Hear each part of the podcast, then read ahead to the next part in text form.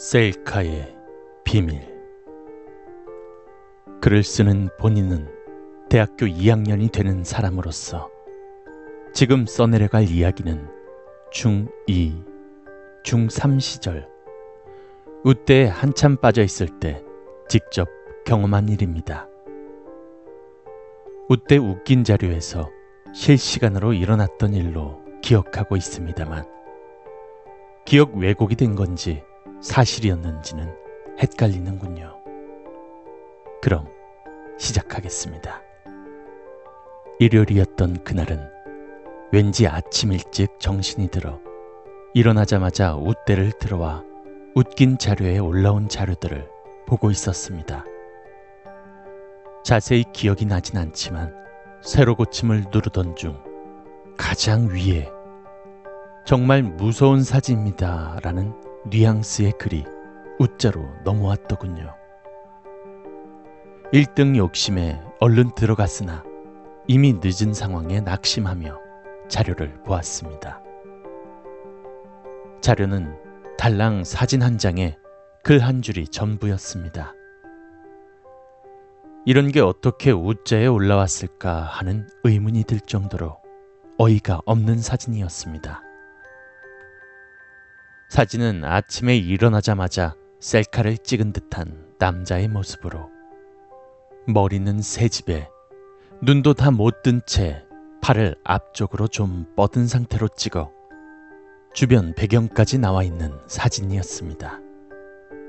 그리고 밑에는 사진을 올리면서도 손이 바들바들 떨리는 게 멈추지 않네요. 이 사진은 연속 촬영 셀카 중 한 장입니다. 라는 뉘앙스의 한 줄 글이었고요. 조금씩 어이없는 자료들도 올라오는 웃자였기에 아침 일찍 누군가 추천 작업 같은 걸 해서 올라왔구나 싶어 그냥 뒤로 가기를 눌렀습니다. 하지만 한동안 새 글이 업데이트 되지 않아 리플이나 보면서 시간을 때우는데 역시나 반응은 왜 이런 자료가 여기에 올라왔느냐 하는 식이었죠. 그런데 왠지 모르게 그 글에 이끌려 3분여 정도를 새로 고침하며 리플을 확인했습니다.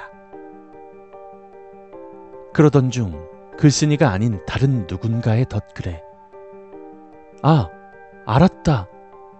와, 소름 돋았네. 창문 맞죠? 라는 댓글을 달더군요.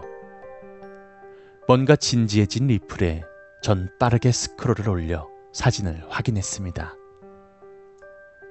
창문은 한쪽으로 창문을 밀어 한쪽 창이 열린 상태였고 젖은 신발을 말리려 신발을 창틀에 뒤집어 두고 있었고 창문 너머로는 건너편 아파트 동이 보이고 있었으나 별 다른 건 찾아내지 못했습니다. 낚였나 하는 마음에 다시 새로 고침을 하자 글쓴이가 그 밑에 리플을 달더군요. 네, 알아내셨나 보네요. 전 정말 심장이 멎는 줄 알았습니다. 그때부터 이 글이 낚시성이 아닌 것 같다라는 느낌이 팍 들어서 얼른 사진을 뒤지기 시작했습니다. 다른 사람들도 다시 궁금해하는 반응으로 리플을 달기 시작했고요. 하지만 아무리 뒤져도 이상점을 찾지 못해 답답해하던 중 글쓴이의 리플이 다시 달렸습니다. 창틀의 신발이라고요. 그걸 보고 다시 스크롤을 올려 사진을 확인했습니다. 신발을 자세히 보았는데 자세히 보니 신발이 창틀이 아닌 창 밖에 거꾸로 뒤집혀 놓여 있더군요. 그 사실을 깨닫는 순간 몸에 미미한 소름이 쭉 스쳐 지나갔습니다. 그러면서 바로 밑에 한 줄 글을 보는 순간 전 거실로 뛰어나가 벽을 등지고 TV를 켜서 공포심을 죽일 수밖에 없었습니다. 사진을 올리면서도 손이 바들바들 떨리는 게 멈추지 않네요. 이 사진은 연속 촬영 셀카 중 한 장입니다. 이 사진은 연속 촬영 셀카 중 한 장입니다. 이 사진은 연속 촬영 셀카 중 한 장입니다.